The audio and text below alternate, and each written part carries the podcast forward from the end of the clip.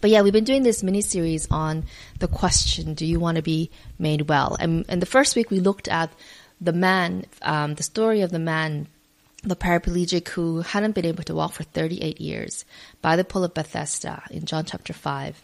And we saw how Jesus asked that man this question, do you want to be made well? And in the first week, we looked at how that's a very bizarre question for Jesus to ask, but actually, it's a very poignant one because so many times we we're, we want to be made well, but we're actually looking for wellness or or healing or happiness in the wrong things. And um, we we left that week with the question of okay, so this man was made well because Jesus provided that healing, but what about all the others? And why is there so much suffering? excuse me, suffering in the world? And so then last week we looked at that question. I'm so sorry. we looked at the question, why is there so much suffering in the world? And we, we discovered that God has an enemy. Literally, his name is Satan, which in Hebrew means enemy. Uh, that's his title anyway. And so God's enemy, Satan, um, created and perpetrated these lies about God, saying that God is arbitrary and unfair and untrustworthy, and that we would all be happier if we just did whatever we wanted instead of following God's principles of humility and love and sacrifice and service. And how, because humanity bought into that lie, not only the first humans, but every generation thereafter, the impact of those lies and the impact of the choices that we make because of those lies have led to the incredible suffering of innocent people, innocent animals, and the environment. And so the suffering continues in this world today because human beings uh, continue to make choices um, that are not according to the kingdoms of God, but according to Satan and, and his lies. And because we live in this kind of crossfire, crossfire of choices, because God loves us and gives us free will, um, we unfortunately have suffering in this world. But we have a choice in, in adding to that suffering by continuing to make selfish choices or by alleviating that suffering in the world by drawing near to people in suffering, helping them, and also drawing near to God so that we can make better choices. And today is the final part of our series, and today is the question of okay, well, if God didn't cause suffering, and if um, God wants to make us whole, what's His plan for making us whole? And that's what we're going to talk about today: is God's response to suffering. But let's just bow our heads together for prayer. Dear Heavenly Father, we all come from a week um, of, of, ups and downs. Um, some of us perhaps have had really good news this week, and perhaps some of us this week have had very bad news. Um, some of us took the opportunity during this lockdown to rest, and some of us were busier than ever. Some of us um, or financially or physically or emotionally really um, hurt by this lockdown. And some of us um, were able to spend extra time with people that we wanted to really um, have quality time with. But Father, whatever weeks we come from and whatever is on our minds today, we bring them to you. And we ask you to help us to uh, learn to understand your plan so that we can be a part of the healing process. And Father, I ask that as I preach, um, that you'll help me to not cough so much and to be able to share the message in a way that your Holy Spirit would clarify the words so that everyone who's listening and watching would be able to hear your truth and not just my words. We pray in your Son's name. Amen. So, what is God's plan for healing? Well, from the beginning, God had a plan. So the moment that, that the first humans, Adam and Eve, bought into Satan's lies instead of trusting in God's word, um, they were deceived, but also they made that choice for themselves. Um, from that moment, God showed He already had a plan. And so there he, he shares the consequences of their choices. And one of the things that God does is he then turns to Satan, who came in the form of a serpent, um, to Adam and Eve, and he he gives this prophecy.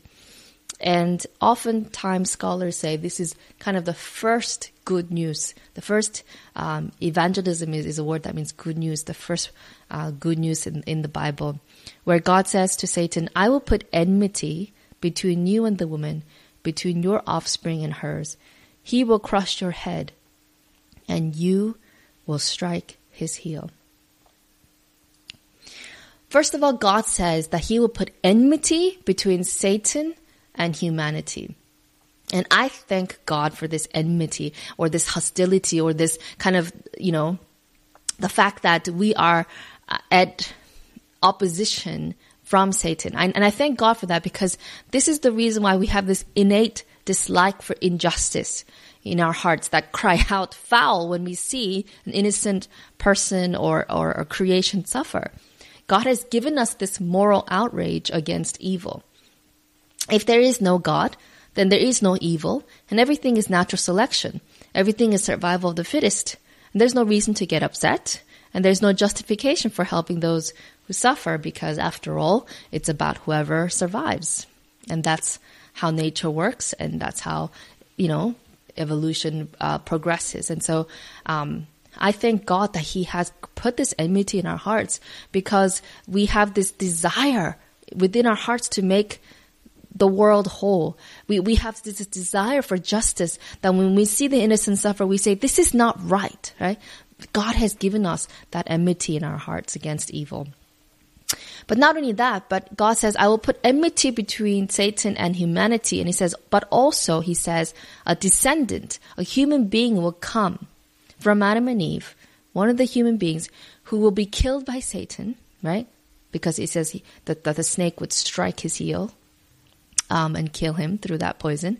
But that human being would crush the serpent's head. In other words, that human being is going to defeat Satan once and for all.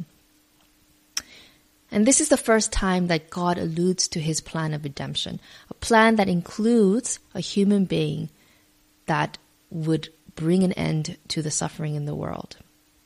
And over the years, God illustrated this plan again and again through a sacrificial system in which an innocent animal, usually a lamb or a ram, you know, um, would, would, would be brought as an offering and that represented the consequence of sin. The wages of sin is death.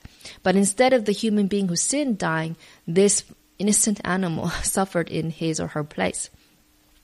And this was not because God didn't love animals. God loved his creation, all of it. But it was precisely because the lives of these animals were precious to him that he instituted this system to, because he wanted human beings to feel deep sorrow and conviction that their choices had led to this, the suffering of the innocent.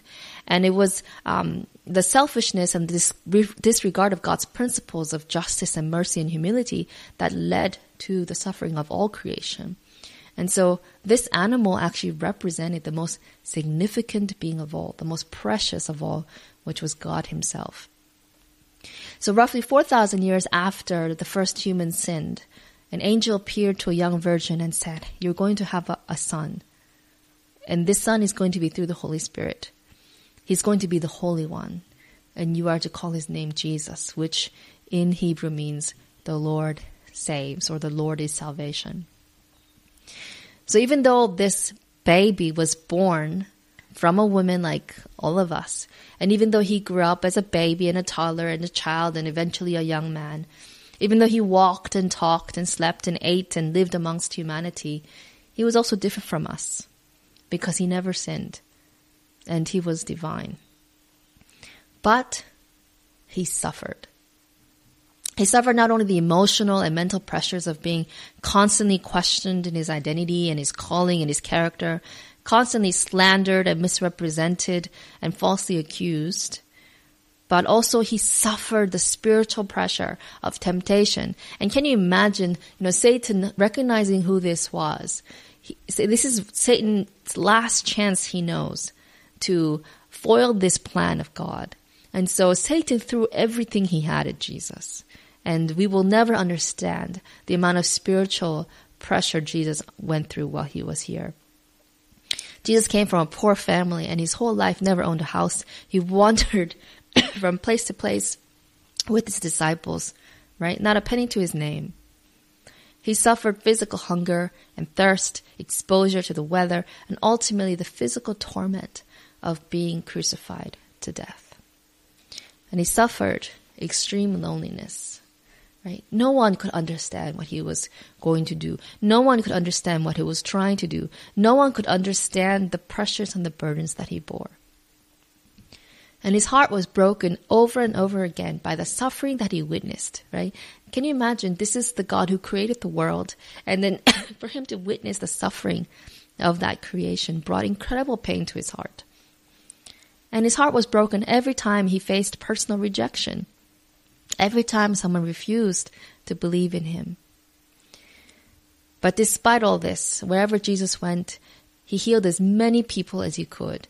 He never, ever turned a single person away, no matter how exhausted he was from doing his ministry. And in fact, there's so many Bible verses that illustrate this, but I'll just share a few. In Mark chapter 6, verses 54 to 56, it reads, When they came out of the boat, immediately the people recognized him, ran through that whole surrounding region, and began to carry about on beds those who were sick to wherever they heard he was. Wherever he entered, into villages, cities, or the country, they laid the sick in the marketplaces and begged him that they might just touch the hem of his garment. And as many as touched him were made well. Here's another one in Luke chapter 4, verses 40 to 44. At sunset, the people brought to Jesus all who had various kinds of sickness, and laying his hands on each one, he healed them. Moreover, demons came out of many people, shouting, You are the Son of God. But he rebuked them and would not allow them to speak, because they knew he was the Messiah. At daybreak, Jesus went out to a solitary place. The people were looking for him, and when they came to where he was, they tried to keep him from leaving them. But he said, I must proclaim the good news of the kingdom of God to the other towns also, because that is why I was sent. And he kept on preaching in the synagogue of Judea. Notice how, you know, Jesus would preach and teach and heal all day, and then at sunset they would bring, you know, you heal one, and then a whole multitude would come and he would heal every single one. And you know, Jesus could have healed them all by just saying, You're all healed. But no, he touched each one. He gave each one personal attention. He spoke to each one and ministered to their needs. And then he would do that all night long. And then in the morning at daybreak, he would go away to pray and to recharge. And can you imagine, you know, people who minister to others, they need that time to recharge. Um, and Jesus, after ministering to them all day, and, and, and the amount of compassion he had, you know, it wasn't like he could clinically detach. He was someone who cared deeply about every single one. He knew every single one by name. So the incredible energy and strength um, and, and heart it took for him to do that all day, he needed that time alone with God to pray. And then people would still come looking for him. And it must have been so hard for Jesus to be able to have to say, I, I want to be with you, but excuse me. there are other villages, there are other people who need me. And then he would go on and he would repeat this over and over again. You know, for three and a half years he did this. For three and a half years he ministered to people, going from town to town. And it says, you know, the Bible says that everywhere he went, not a single sick person was left in that town. And it's a glimpse of what the new earth and new, new, new creation will look like one day when he comes back that there will be no more suffering. But then after those three and a half years, his ministry was cut short because there's enmity between good and evil, and because when he was doing all this good, evil was restless. And you know, it's the same today. When when someone does something right, right? How many of us truly applaud them with all our hearts, right? Especially here in Australia, we, we have the whole uh, tall poppy syndrome. So we like to lock people down. We like to criticize rather than affirm. And so when Jesus was doing all these right things, and when he was claiming to um, be be God, and he was doing all these miraculous things, you would think that people would be excited, would would be welcoming him. But no, there were plenty of people who doubted, plenty of people who questioned, and a lot of the religious leaders were also jealous of the influence that this unlearned carpenter from Nazareth, which was kind of like the shady part of Israel, you know, what good can come from that, right? And so they were too proud to consider the possibility that Jesus was exactly who he claimed to be. They were too prejudiced. So they arrested and they whipped and they flogged and they spat on and they crucified him. And they weren't alone in murdering the Son of God. They had to bring Jesus to Pontius Pilate, who was the governor, the Roman governor of that region, because um, they were being colonized by Rome, and so only Rome had the power to to uh, crucify somebody. And when they brought Jesus and, and Pilate, you know, examined and interrogated him, he found that Jesus had done nothing wrong. And, but instead of releasing him, which was the morally right thing for him to do, he wanted to have the favor of the religious leaders. He wanted the vote of the people, right? He, he knows that it, it, his position depends on his popularity. So look at what it, the records say in Mark chapter 15, verses 6 to 11. Now at the feast he was accustomed to releasing one prisoner to them, whomever they requested. And there was one named Barabbas who was chained with his fellow rebels. They had committed murder in the rebellion. But the multitude, crying aloud, began to ask him to do just as he had always done for them. But Pilate answered them, saying, Do you want me to release to you the king of the Jews? For he knew that the chief priests had handed him over because of envy. But the chief priests stirred up the crowd so that he should rather release Barabbas to them. Pilate answered them and said again, What then do you want me to do with him when, whom you call the king of the Jews? so they cried out again, Crucify him. Then Pilate said to them, Why? What evil has he done? But they cried out all the more, Crucify him. So Pilate, wanting to gratify the crowd, released Barabbas to them and he delivered Jesus after he had scourged him to be crucified. And so Jesus dies after agony on the cross. And the agony was not just physical, it wasn't just emotional, it wasn't just, you know, and all of that alone would have been enough to kill me because there he is witnessing his mother weeping how hard that must have been for him knowing that his mother's heart is being torn in two. And there's Jesus seeing all his disciples completely in despair, right?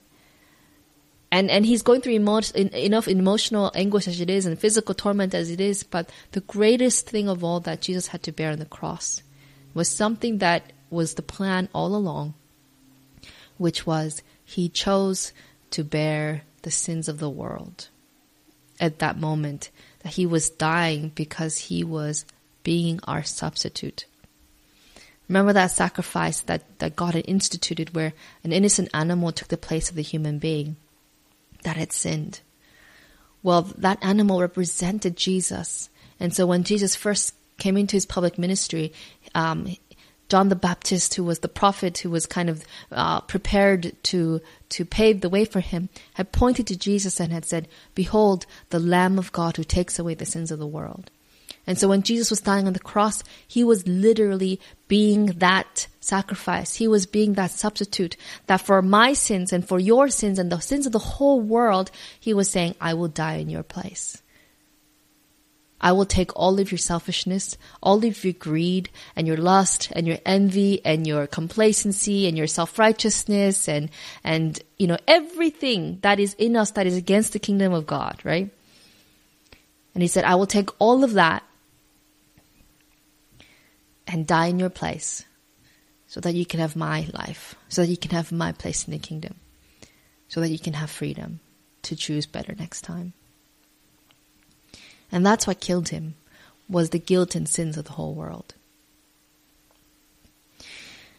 And he did that because he knew. he knew that every day we, we, it's so hard for us to make the right choices. I don't know about you, but it is so hard to do the right thing, right? It's so hard to swallow our pride and to swallow our, our own desires and to serve others. Every day we make selfish choices, right? And how many of us, given enough opportunity and privilege, would choose humility instead of power, sacrifice instead of entitlement, love instead of hate? How many of us want to go out in the cold and rainy Melbourne weather to help clear up the debris? How many of us want to invite a homeless person to come and live with us? How many of us want to bless those who curse us?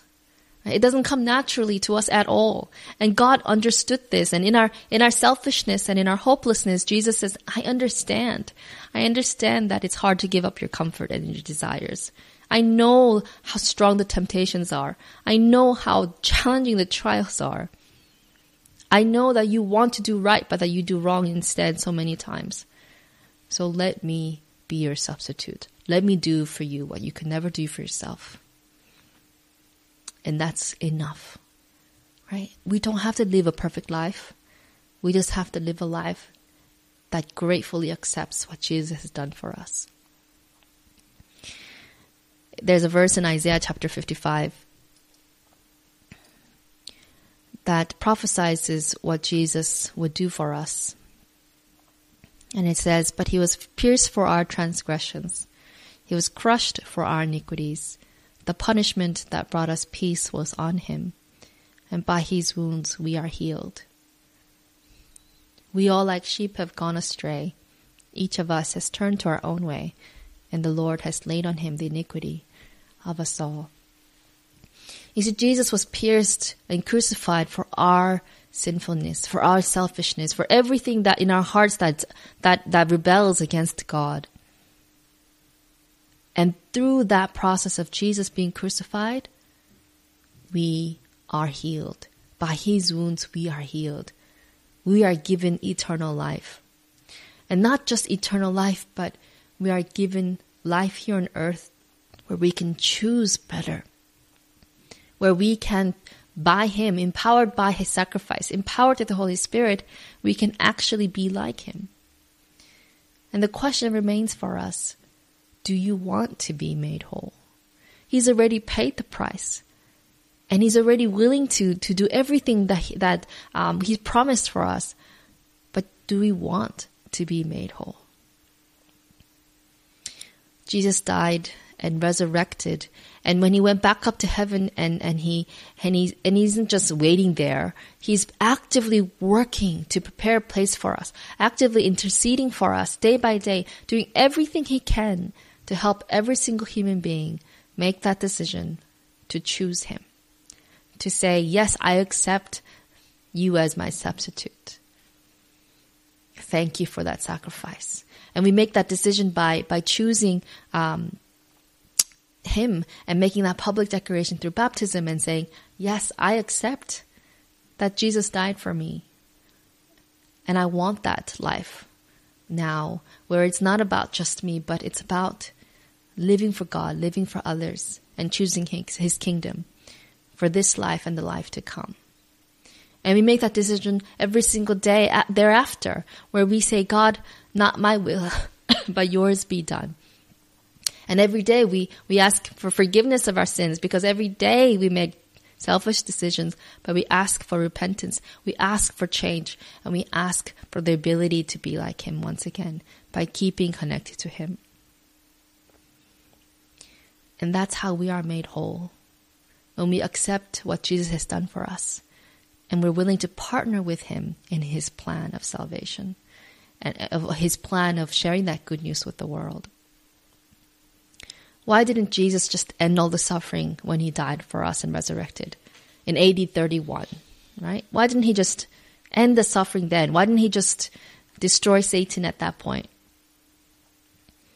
I believe that the reason why he didn't is because he wants as many people to be saved as possible. The very people who yelled, Crucify him, just a few days before his death, were given the opportunity to repent. And the wonderful thing is, we find out that in, um, you know, when, when after Jesus rose and his disciples, part, you know, wanted to partner in, with him in this plan of, of salvation, started sharing the good news about his resurrection and preaching about Jesus and how he offers forgiveness, thousands of people who had yelled, crucify him, became converted. And it says in Acts that they, that just in that one day alone, 3,000 people made the decision to get baptized. But it's not just um, the people. If you look in Acts chapter 6, verse 7, it says, So the word of God spread, and the number of disciples in Jerusalem increased rapidly, and a large number of priests became obedient to the faith. I'm so glad that Dr. Luke recorded that in the book of Acts because he's letting us know that some of the very people who conspired to put Jesus to death, some of the very religious leaders who were envious and plotted Jesus' death, are now his followers. And that's the amazing plan of mercy. That's the amazing plan of restoration and redemption and healing that someone who was murderous before can now be willing to be killed in following Jesus. They knew the risks of being a disciple in the first century, that they literally can be killed for it. But they did a 180 turn because of the power of God's plan of healing, because God touched his heart and they were willing to accept, yeah, Jesus, I want you to be my substitute. There's a tension that God faces, right? Between wanting to save as many people as possible, right? Because the longer he waits, more people could possibly make that decision for him. But then there's this tension between wanting to have as many people repent as possible, but also those who are suffering, crying out for justice, crying out for vindication, crying out for the end of suffering, for judgment, right, for Jesus to come back. And so we live in that tension. and um, the Christians in the first century who who are being persecuted, who are who are waiting for him to come again. Can you imagine? They probably thought he would come in their lifetime. And Peter, one of the disciples of Jesus, writes to these um, first Christ, first century Christians, and he says, "The Lord is not slow in keeping His promise, as some understand slowness. Instead, He's patient with you, not wanting anyone to perish, but everyone to come to repentance." But the day of the Lord will come like a thief. The heavens will disappear with a roar. The elements will be destroyed by fire. And the earth and everything done in it will be laid bare. And so we live in that tension where God is saying, I want to come back and make all things whole, but I'm waiting for just one more person, right? And ultimately, God will have to cut you know, there, there has to be a time where, okay, there's no more time because the suffering just intensifies and he has to end it. He has to end the suffering. He has to bring healing.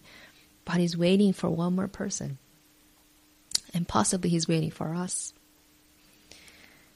And then finally, there will come that day where heavens will roar. I, I really like that I mean, it's it's this mighty expression, right? The heavens will disappear in a roar. The trumpet will sound. And finally, the time where all things will be restored, where all things are made right, will come. and at that time, right, when all things are made new, Satan will be no more. That's when God will have to destroy Satan and all those who follow him and create a whole new earth. And here's the promise in Revelation chapter 21. One of the disciples of Jesus, John, saw in a vision what will happen. And it says, Then I saw a new heaven and a new earth. For the first heaven and the first earth had passed away, and there was no longer any sea. I saw the holy city, the new Jerusalem, coming down out of heaven from God prepared as a bride beautifully dressed for her husband. And I heard a loud voice from the throne saying, Look, God's dwelling place is now among the people, and he will dwell with them. They will be his people, and God himself will be with them and be their God. He will wipe every tear from their eyes. There will be no more death, or mourning, or crying, or pain, for the old order of things has passed away. And that's the promise we have that our suffering will be no more, that the suffering of the world will be no more. That when we're finally united with God, when He's once again on earth and He's visible and tangible and audible, there will be no more death. And His plan of healing will be complete. And until that day, God suffers with us. He's not far away you know, doing his own thing and indifferent to our cause. The Bible is full of examples of, of individuals who have cried out to God and have experienced his comfort. You know, we don't always get what we want, but he's always there with us to give us the strength and the comfort that we need. One of my favorite writers, Ellen White, wrote in Desire of Ages, she says, Not a sigh is breathed, not a pain felt, not a grief pierces the soul, but the throb vibrates to the Father's heart. And I like how um, another writer, Paul, In 2 Corinthians chapter 1 verses 4 and 5 he writes, He comforts us when we are in trouble, so that we can share that same comfort with others in trouble. We share in the terrible sufferings of Christ, but also in the wonderful comfort he gives. And he continues in another letter, Therefore we do not lose heart, 2 Corinthians 4, 16 to 18. Though outwardly we are wasting away, yet inwardly we are being renewed day by day. For our light and momentary troubles are achieving for us an eternal glory that far outweighs them all. So we fix our eyes not on what is seen, but on what is unseen, since what is seen is temporary, but what is unseen is eternal. So the question remains for us do you want to be made whole? Do you want to be made whole? Then turn your eyes on Jesus. Jesus, who on the cross is a living reminder to us that He's not a God who causes suffering, but a God who bears our suffering. That He's not, He's a God who transforms our suffering into glory. That He's a God who suffers with us and comforts us as we walk through the valley of the shadow of death. That He's a God who is going to end suffering once and for all, and who's going to bring redemption and resurrection and recreation. Yes, there is suffering in the world, but let's be agents of healing. Let's make the decision today and every day to seek God and His kingdom first, to be His hands and His feet, and to, and to participate in the ministry of healing. There's a promise I want to leave with you in 1 Peter chapter 5 verse 10. Peter writes to the first century Christians and to all believers and followers of God. He says, And the God of all grace, who called you to his eternal glory in Christ, after you have suffered a little while, will himself restore you and make you strong, firm, and steadfast. To him be power forever and ever. Amen. Please bow your heads with me in prayer. Dear Heavenly Father, help us when we are in suffering or witnessing suffering in the world to move from the question of why to the question of how, Father God, can we help? How can we alleviate the suffering? How can we participate in your plan of, of redemption? And help us in our own hearts to be able to answer that question of do we want to be made whole? Help help us, Father God, to make that decision today. If there's anyone listening or watching who hasn't yet made that decision, to get baptized and to give their heart to you, to accept what you've done for them, to accept your place of substitution. I pray that you would speak to them, draw near to them, reassure and comfort them. And Father, we want to pray for all of us. Father, wherever we are in the world, there is so much suffering. Help us to be able to listen to your Holy Spirit so that we can know how to help those around us, how we can be someone who can listen to the emotional suffering of those around us, how we can help with the physical suffering, the spiritual um, suffering and challenges as well, Father. Help us to be your hands and feet of healing in this world. And help us in our own suffering to remember your promises that you are with us and that you will come back soon to bring healing for all nations. We ask that, Father, as we hopefully meet again in person next week and come back together, that we will work together as, as a community to bring healing and to bring comfort and to bring your love into Melbourne. We pray in your son's name. Amen.